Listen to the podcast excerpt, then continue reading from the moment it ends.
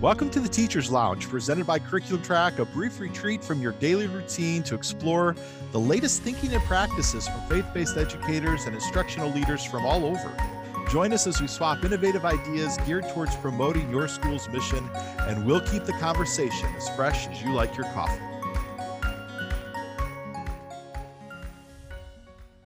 Hey there. Have you ever dropped into the teacher's lounge at your school only to realize that you're entering into the middle of a conversation, or perhaps you just missed the best part?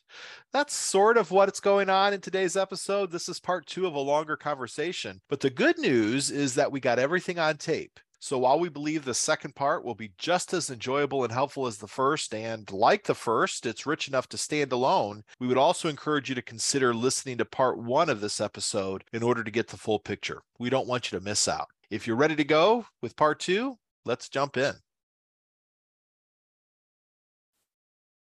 So you put together steps for reviewing curriculum, and we'll share this in the show notes for this podcast and maybe through blog and stuff as well. So we'll make this available. But tell us what drove you to put together a document outlining your process. I'm sure you've gone through this process a time or 2 Mhm. and now you've put this document together. But what drove you to that?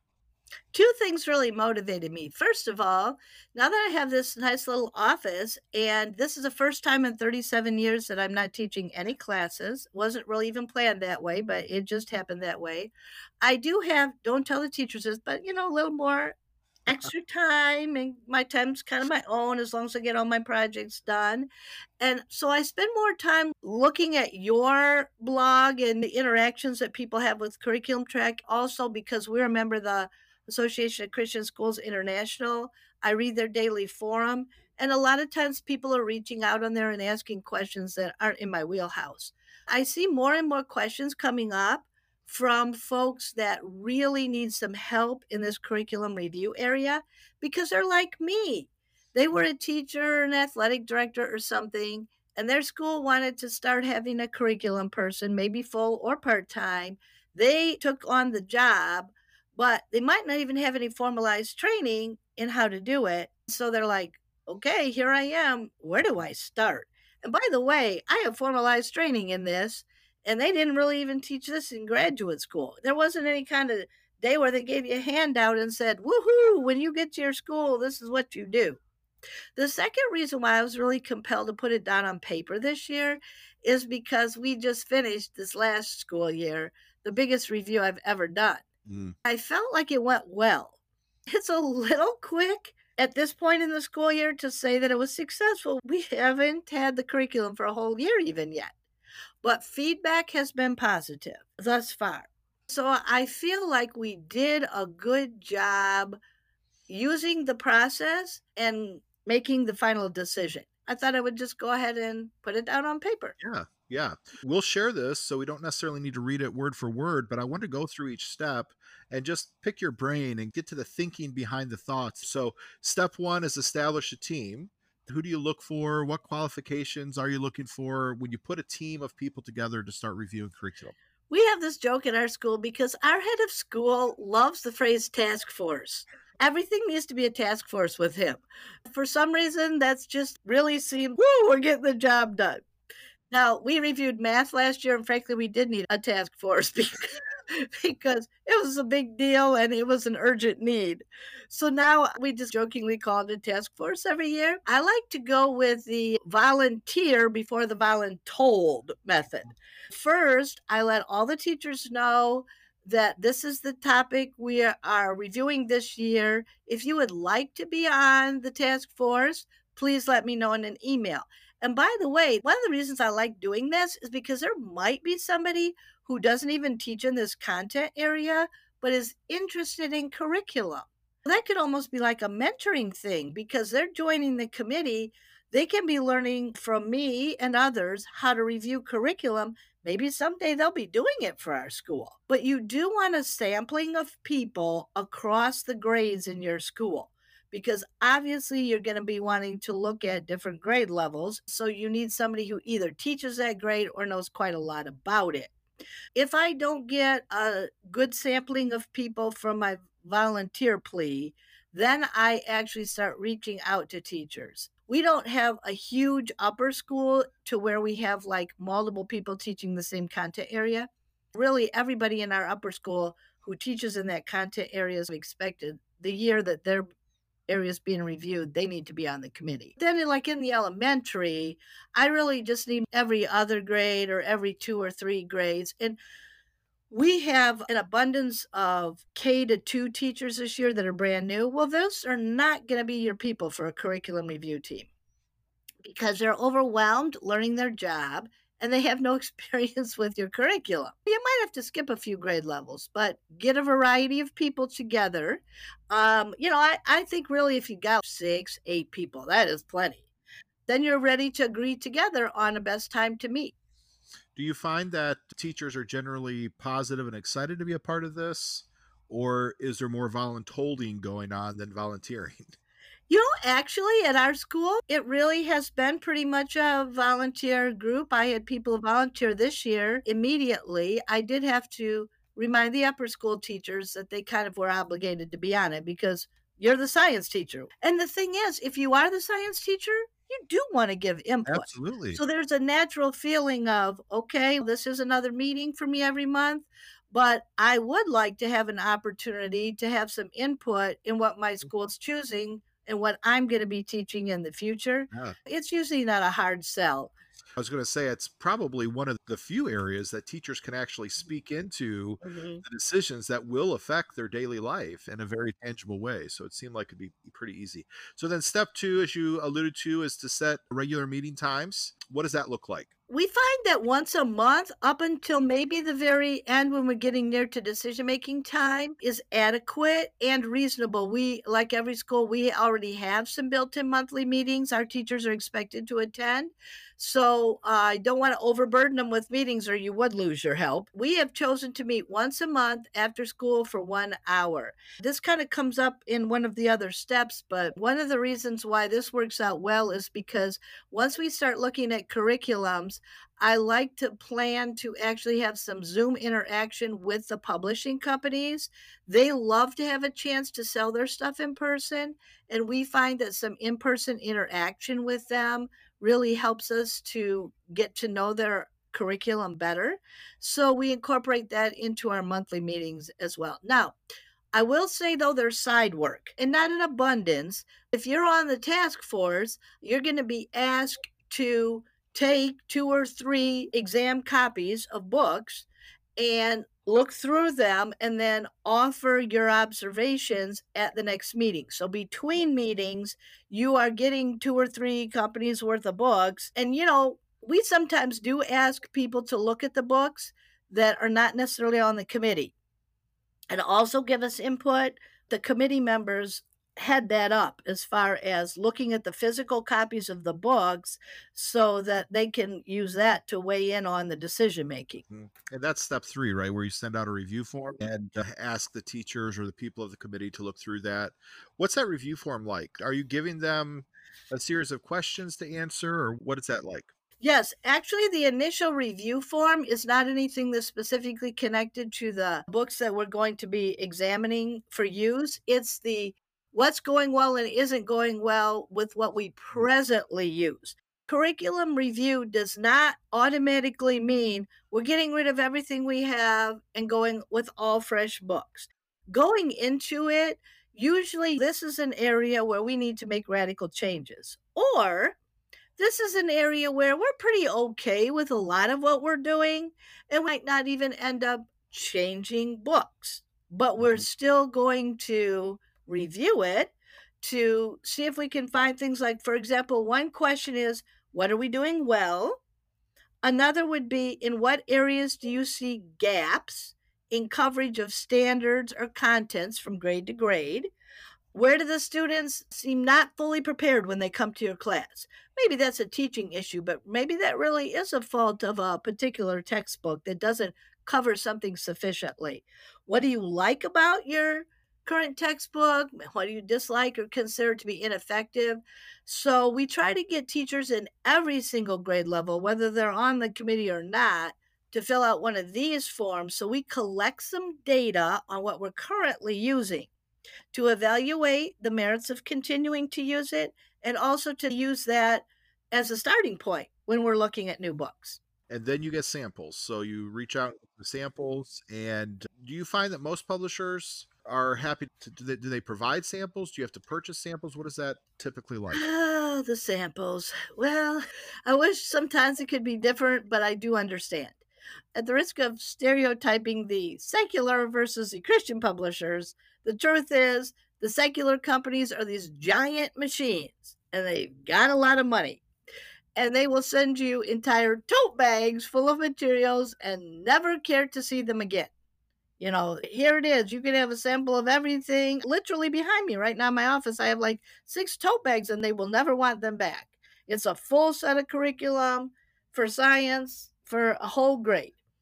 However, the Christian companies, and I understand this, they cannot afford to do that. So you got to save the boxes, the packing slip, store those somewhere in your crowded building, and pack it all back up. Now, some companies will ask you to pay for return shipping. Some will ask you to just call them and they will send you some UPS mailing labels. But it's all got to go back. And the sad thing, I'll say this because it happened to us this fall. The sad thing is, if somebody loses the book, doesn't get it back to you, you have to pay for it in those cases. And it might be a book you're not even going to use. So you have to be really careful with your samples. People are starting to learn okay, in this company, we can keep it. In this company, she's going to want it back. Yeah. So tracking those samples, maintaining those samples, that could be a major headache. it's not my favorite part of the job, but you know. But it's a necessary evil, I would say. Something that just has to be done. You want to look at those physical copies, probably. You mentioned that there's a lot more online these days. Because I'm old school, I don't really care to have a situation where the company says, Well, I'm going to send you a little flip book and you can just review our curriculum online. That's an okay secondary source, but I want the physical textbook, so I'll do whatever whatever it takes to get the physical books into the school. I also like to spread like all three versions out and go, yeah. you know, like I'm looking at the same chapter to see how each company covers it. And let me just pause right here and say somebody is going to listen to this and say, Ooh, that woman's got time on her hands. All right. Well, I'm doing it. So that's one reason I do it. But I realize that's some depth. Maybe not everybody's going to have, but I like to do that. Some of the companies, though, if they do have an online component, they'll send you like a link that you can also view that. You know, like you can see a sampling of their online offerings. But I'm going back now to these Zoom meetings that we have with the publishing companies. If you set up a Zoom in which they're going to demo their curriculum for you, explain their philosophy, explain the components, then you're going to get real exposure to what they offer online as well as in addition to the textbook. Yeah. Plus the opportunity to ask questions. Oh, yes. So, step four is to get samples. Step five is to do more review. You distribute samples to the corresponding members and talk through that, but you provide a comparison form. Mm-hmm. To what extent do you evaluate textbooks for mission alignment, mm-hmm. biblical integration opportunities? Is that part of the review process? I think it's important to kind of identify what those real key areas are going to be. It's a good thing to do in your first team meeting of the year because at that point you won't have gotten in your sample copies yet anyway. So as you just come together, figure out how you're going to work together for the year, it's great to have a discussion on what are our priorities right here.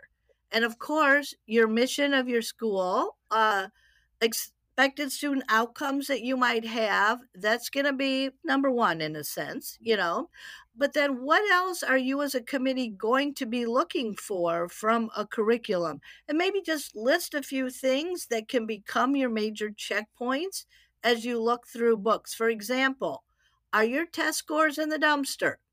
All right well you're looking to beef up test scores that's one of your goals or are you looking for something that aligns with a particular set of standards, like if you use state standards or something like that? That's going to be a primary goal. I'll tell you for us in math this last year, one of our major goals was that component of being able to differentiate instruction. Our elementary principals sat in all of the task force meetings as members of the committee, and they were insistent that the teachers needed more to work with the students. That was a biggie. So you kind of decide from year to year what are the main things that we would be looking for if we were to buy a brand new curriculum. And you can kind of make those into like a little chart that you use to review two or three different companies at a time. Yeah. How deeply do you go in your review towards the philosophical side of teaching? Like, do you evaluate a textbook based on the recommended teaching strategies, the opportunities for critical thinking? Bloom's taxonomy, depth of knowledge, that kind of stuff? Or is that more of a teacher responsibility and how they use the textbook? I would say some of that, but that's not our overriding concern. By the way, with your committee going through the book, they are the teachers. As they flip through a book, they're going to get a general feel for some of those kinds of things and the book's overall usability, the style and usability of the book and they're going to give you great feedback just off the cuff. I take a lot of notes in these meetings mm-hmm. because we refer back to those notes. And when a teacher's flipping through a book for the very first time, because I just handed it to them, um, and they say, Oh, I really like this. I write that down. Okay. You know, we've observed something here that probably is significant. I remember last year, brand new math teacher. She opened the uh, teacher's manual from a Christian company and she thought she died and gone to math teaching heaven because she didn't know it was possible for a book to have that many suggestions for biblical integration. Wow. Yeah. Just like, oh, if I had this book, this would be so wonderful. Well, I wrote that down as an observation about the content of that book. Yeah. As far as content is concerned, where it gets super scary is in some of the philosophical things that we would not be endorsing in our school because they would not align with a biblical worldview.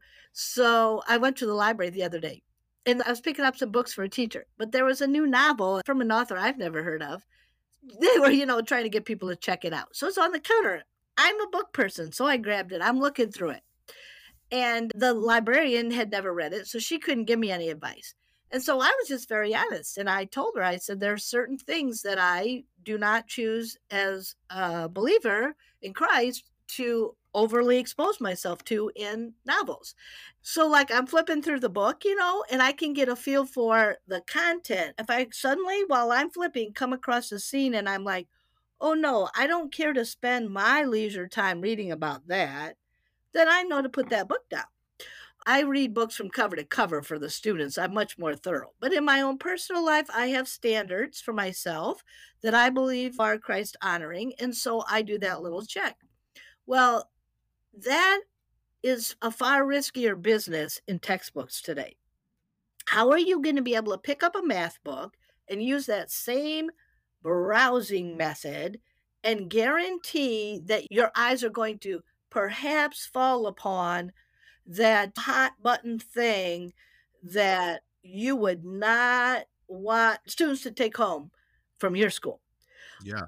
And, that's not really even going to be possible. So, with thoroughness.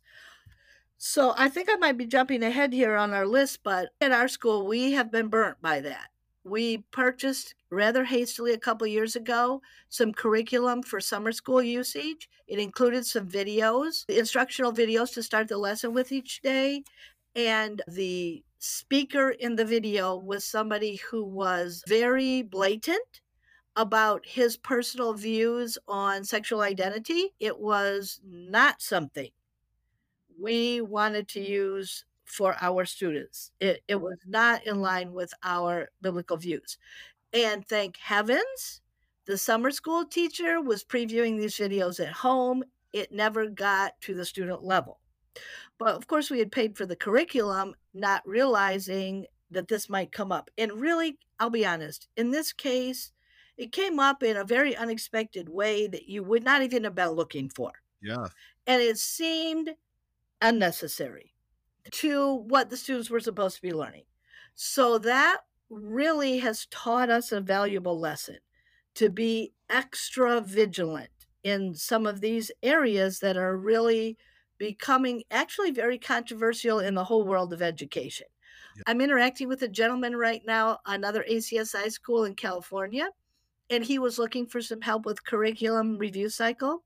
And I said, "Oh boy," I'm thinking to myself, he's in California, and they're on the cutting cutting edge, and not in a good way on these things. I've done a lot yeah. of reading about this, so I know what they're dealing with. And it's going all the way down to like the kindergarten level. Yeah. So I told him, I said, you're going to have to be extra careful about any books you would consider from a secular company because of everything political that's going on in your state. And I tried to ask our representative from a secular company last spring to I explained what our philosophy was. I did that in a way that I felt would honor God but be honest. You know, I don't want to give the Lord a bad name by acting like we're some, you know, radical crazy people yeah. or whatever. But I just said, this is our mission. This is what we stand for. So we are looking for things that align with this. Will you please tell me if in your curriculum I might run into some things that could be a problem? And she was told by her bosses she could not answer that question. Oh, wow. They were afraid of being sued by someone. Yeah. She couldn't put it in writing and she was going to check to see if she could tell me orally. And they said no. She was very vague and evasive. Well, we took the plunge anyway with this curriculum because I didn't think she was trying to hide something. I got the sense she was just being truly overly cautious. Yeah. And it's math, for goodness sakes. Yeah. Now, the question I asked her was in the context of word problems in your math books, is your company's philosophy such that you would want to draw in a lot of family types that are being promoted in the world today just in the course of asking a word problem? She really didn't even want to answer that question, but kind of came around to eventually saying no. So you do all the vetting that you can and then with a new curriculum of course you've already taken the plunge and you've purchased it but got to be really firm with your teachers you're not showing any videos and you're not presenting any lessons you haven't checked out first because you are the gatekeeper this is a new curriculum we're not handing you this book and promising you that 100% of this material will align with our mission you need to be on top of that if something comes up, you report it to us, and then you determine at my age level, can we use this as a point of conversation in the classroom and critical thinking? Or do I need to just skip this entirely? Mm-hmm. That was a really good overview of just some of the landmines that you can mm-hmm. find in curriculum. I mean, even down to word problems in math and hidden agendas in social studies and science, well, language arts even. But then on the other side of that, because I enjoy visual arts, it'd be easy for me to chase after the shiny things. This is a beautiful textbook. It has beautiful pictures. It has great fun video resources. How do you not let the shiny things have too much influence in the process. I don't know. I'm a pretty big fan of the shiny things too, I'll tell you, Michael. and here's the thing, but we'll give that an official name that makes it sound better, okay? Readability. Okay. If the book has no appeal to the students, then the battle is half lost. The teacher's going to be up in the front, you know, and to be her in-person version of TikTok in order to just get everybody's attention or something.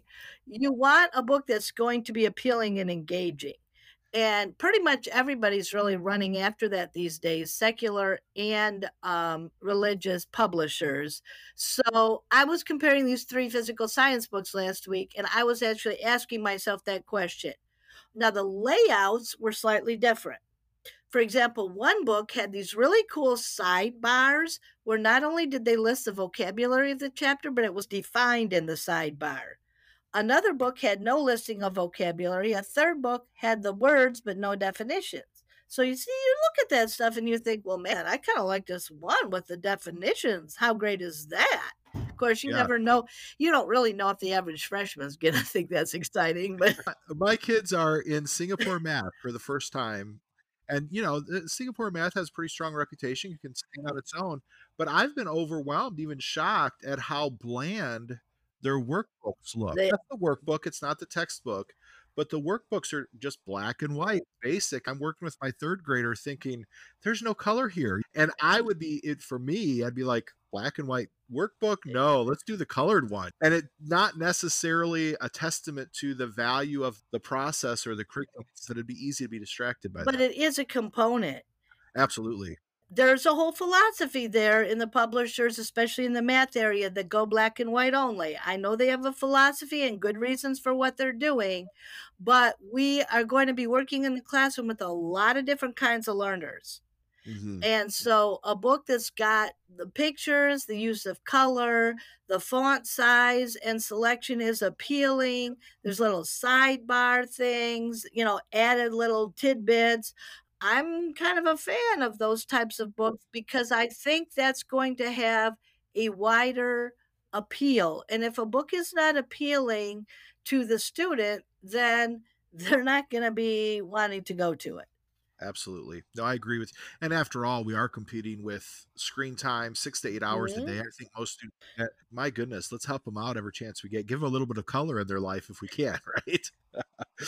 so then step six is the publisher presentation. We talked around that mm-hmm. quite a bit, but I think that does underscore your story about the publisher who couldn't answer the question the value of having access to someone to ask questions yeah. of, provided that they can answer them or are willing to answer them. What are some of the questions that you typically ask a publisher, or how do you maximize the use of that time? Uh, during the presentation period. Wow, you just really even gave me a good idea too. I think I'm going to add this to my sheet. Build a relationship with your representatives because they are your front line for information and you end up choosing a curriculum, you're going to have an ongoing relationship with them, not just because you're going to be going to them to purchase your materials, but also when anything comes up that's a question after you get your materials, that's going to be your go to person. And you want to make sure that they're going to be readily accessible to you bless the teacher in our school today who came to me and said, Hey, with that new math curriculum we have, I see on the line I can print out this little class report because she's assigning things in math on the web version of the program. She said, But I want to print out individual data reports that I can give to the parents now. Doesn't that sound slick? In, my mind, I'm thinking, Well, that's beautiful, but I don't know if the company has that in 10 minutes this morning, I made a phone call and they had sent me a link with the instructions for how to do that. And so that was great. And I loved that I got the help so swiftly and I got the answer that I needed so quickly. So, you know, that's kind of a component too. And yeah. another thing you're going to be talking to that publisher about uh, are even things that are practical, like price. For example, if you do decide to go all in and make a major change and you're going to buy hundreds of new textbooks, what is the price point going to be and what might they be willing to throw in for free, so to speak? Yeah. So, uh, one of the things I discovered is that some of these larger publishing companies might be the most expensive because they are giving you so many different things with the curriculum. But they might also be quicker to give you quite a significant discount on your final product. So, yes, it's a little bit more money, but not as much as you thought it was going to be. So, you really want to work with your rep on things like that too. But yeah. I guess I didn't really answer the question as far as what kind of questions we ask when we're Zooming with the person. We try to all have the textbooks open in front of us now we're zooming with this company. We've got their books open. The teachers on the team are looking through the books as the person is presenting. And then whatever comes up, they can just call out a question like, what standards do you align with? Or is there somewhere we can see your scope and sequence? And anything they see in the book that they have a question about, they can call it out then in the Zoom meeting.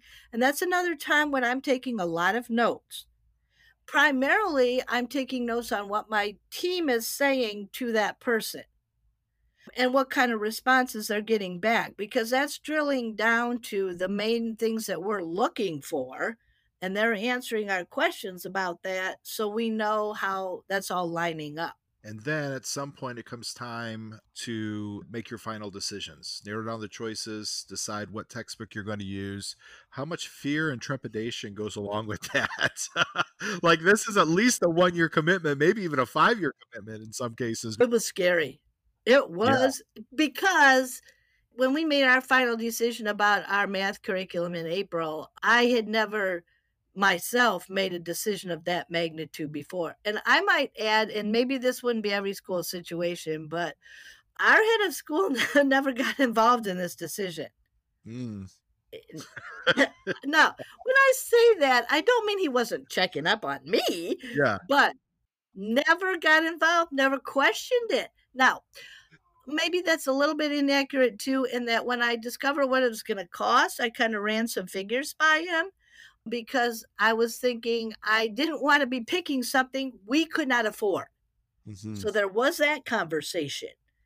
But yeah, that moment was big. And so, well, I took the wimpy approach and I decided I would not have a vote. Now, I'm really not blaming others, but really, in the end, I didn't vote. Uh, we did vote. It came down to two companies, although I would have to say it's kind of like a jury room. After some final discussion, everybody did say, You're right, and let's go this way. There was a unanimous feeling. There okay. were some that like one over another uh, for some certain things, but there was a real unanimous decision in the group as to what to do. And we went all in and purchased something brand new for grades K through nine. So it was an extremely significant and costly decision for us. Mm-hmm. So much so, by the way, we are able to use state funding in the math area for this, but we also discovered from the publisher that we could we could split the payments. So we have yet to make the final payment. We'll be making that very shortly. Yeah. Which was very nice. They were willing to send us everything for all grade levels, all classes with a promissory note and a payment of 50% upfront. Oh wow, wow.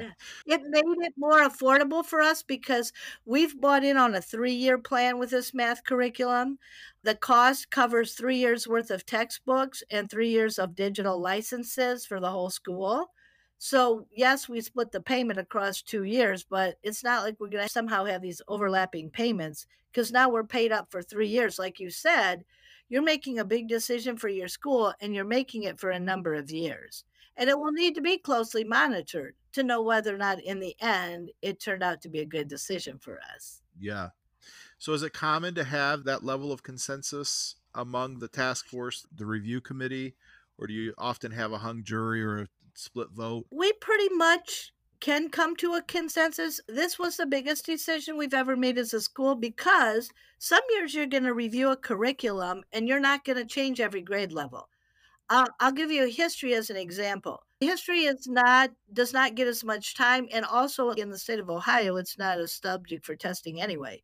Mm. So it gets a little less time. The selection process is a little different because it's lower on the priorities you might be very happy and satisfied and have no reason to change your history curriculum in grades, let's say K through six or something. But then as you look up at your 10th grade, you think, oh no, this world history book has been out of print for five years. There's some stuff in it that's really kind of sorry. It's not covering some things that we really would like to be introducing in the classroom. We definitely need to go after a new world history book. So in that year, you're not even making a decision that's that big. You're only looking to change a few books at a few grade levels. And probably the people who will have the biggest impact on that decision then will be those teachers at that grade level. Yeah, that's interesting.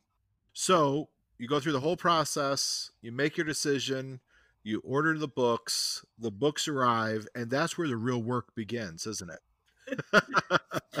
okay, so everybody who's listening to this should know Michael and I discussed this right before we started taping because I told him that this is the part I didn't see coming. In my blissful ignorance, I thought, I am going to equip these teachers with this amazing product. They are going to rise up and call me blessed and embrace it fully. And I might as well just have an extra coffee break in my office because my worries are over. okay.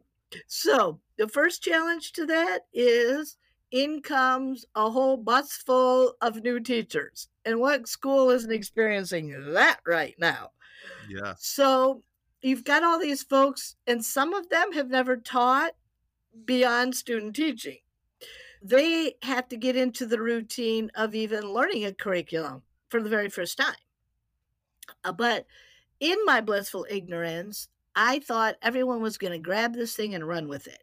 And that didn't happen because, as we mentioned earlier, there was still the strange temptation for some to avoid the work of digging in and learning the new curriculum.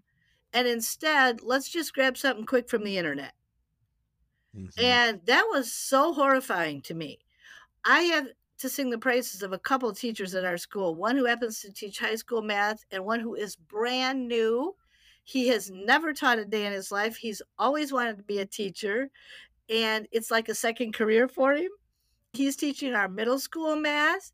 I said to him, Hey, Jason, you can be the guy who learns this and then shows everybody else. And he took that seriously. He had his classes set up in the online portion before anybody even said how to do it. He figured it out. And he fully embraced everything. Meanwhile, down the hall, unbeknownst to me, were people that were not using some of the components of the curriculum. A little picking and choosing. Well, I'll do the right page, but my own way, so to speak. And I was like, oh dear, no. Now, a couple reasons why I don't feel that we should just go ahead and let teachers do whatever they want once they have the new curriculum in hand.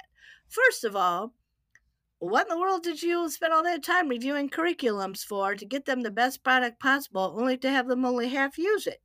Yeah. Second of all, how will you ever evaluate the effectiveness of the curriculum if they're not fully using it and all of the available components?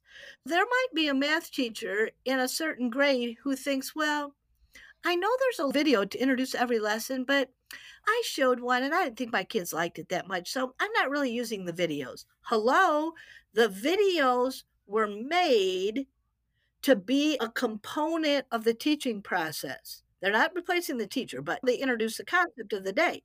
You need to use all the components of the lesson, or how will we ever know that we have made an effective choice for our students?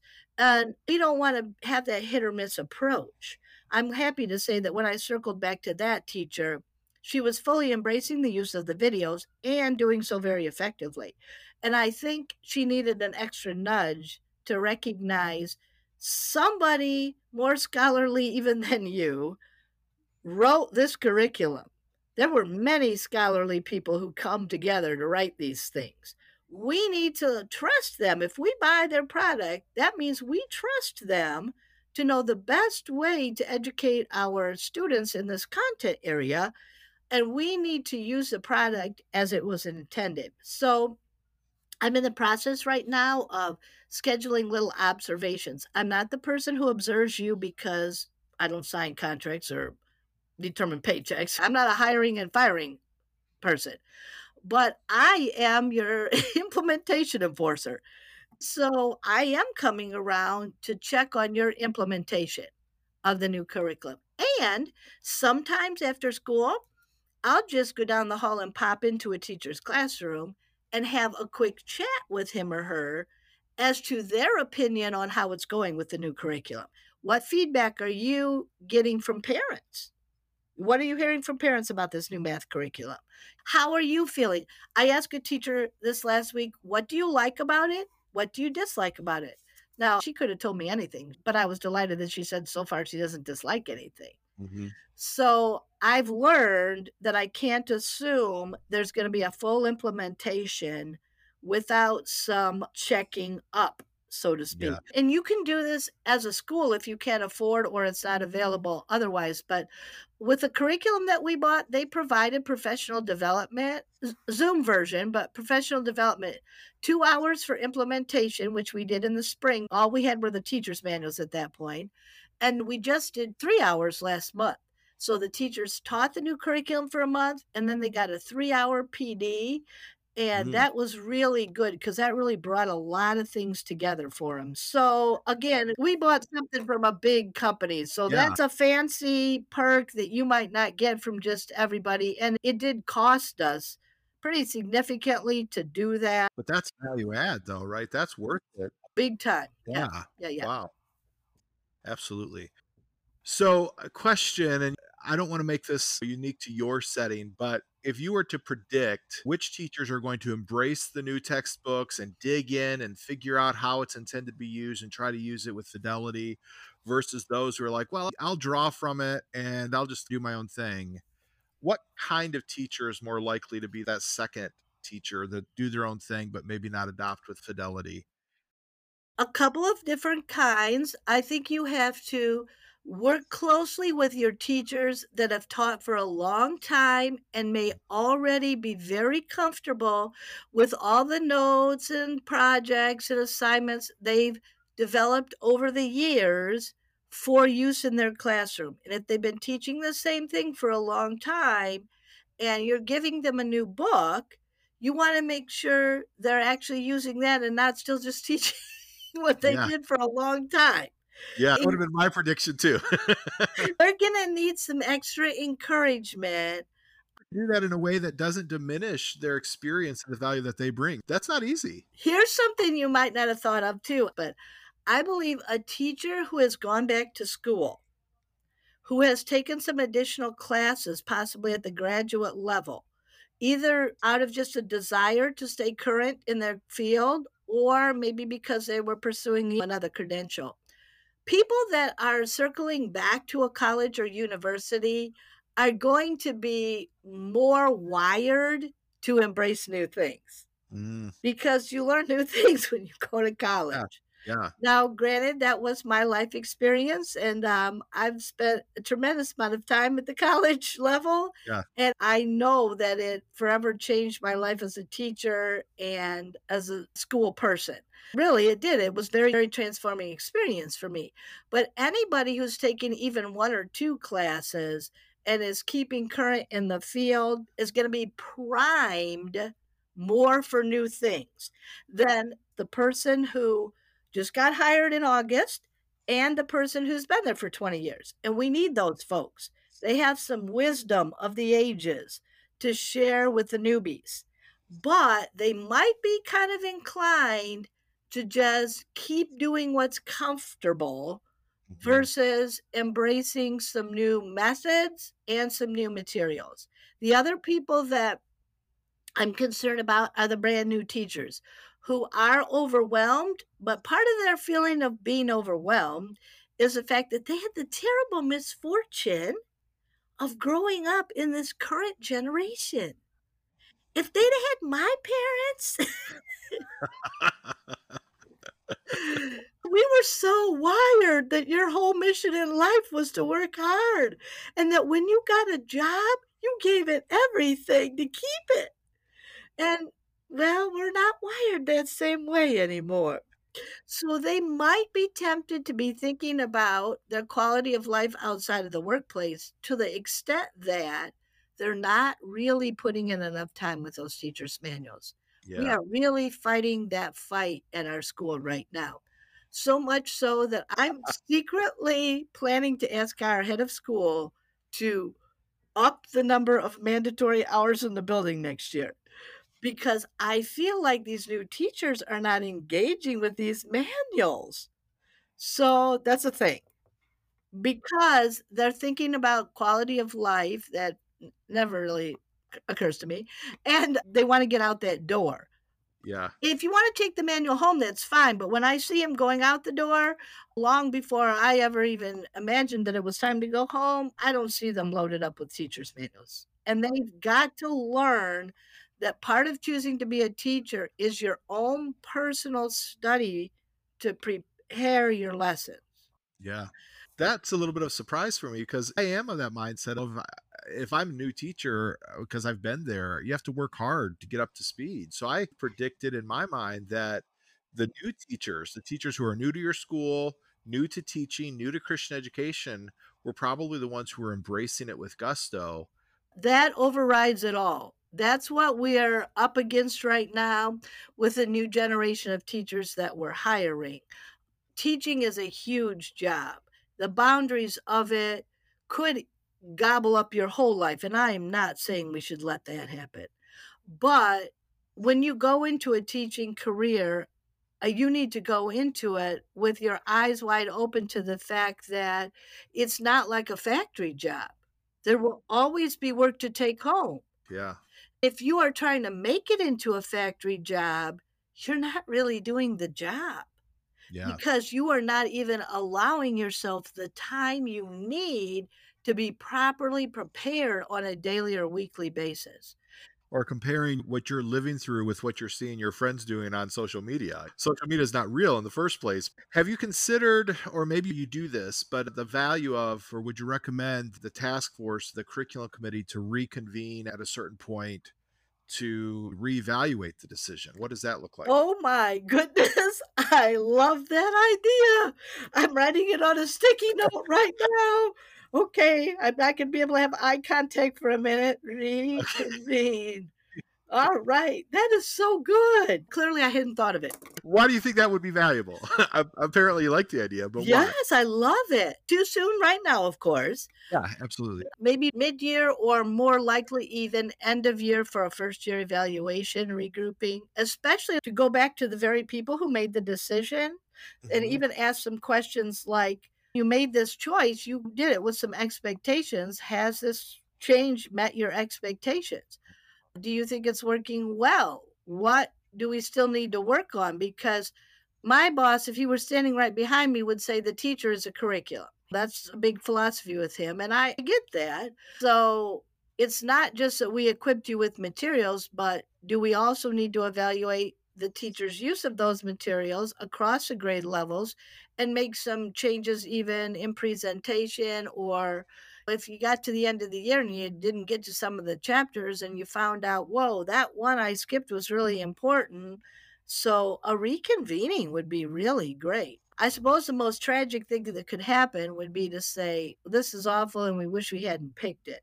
I don't really imagine that happening yeah. Could also be an opportunity to say, here's what we've discovered that we like and sharing tips and tricks that they've picked up from their colleagues or their own use. I think everyone assumes that no curriculum is perfect, no resource is perfect.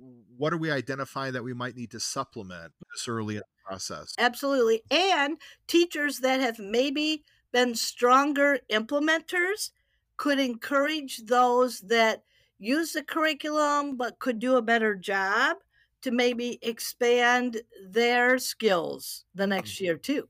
Absolutely.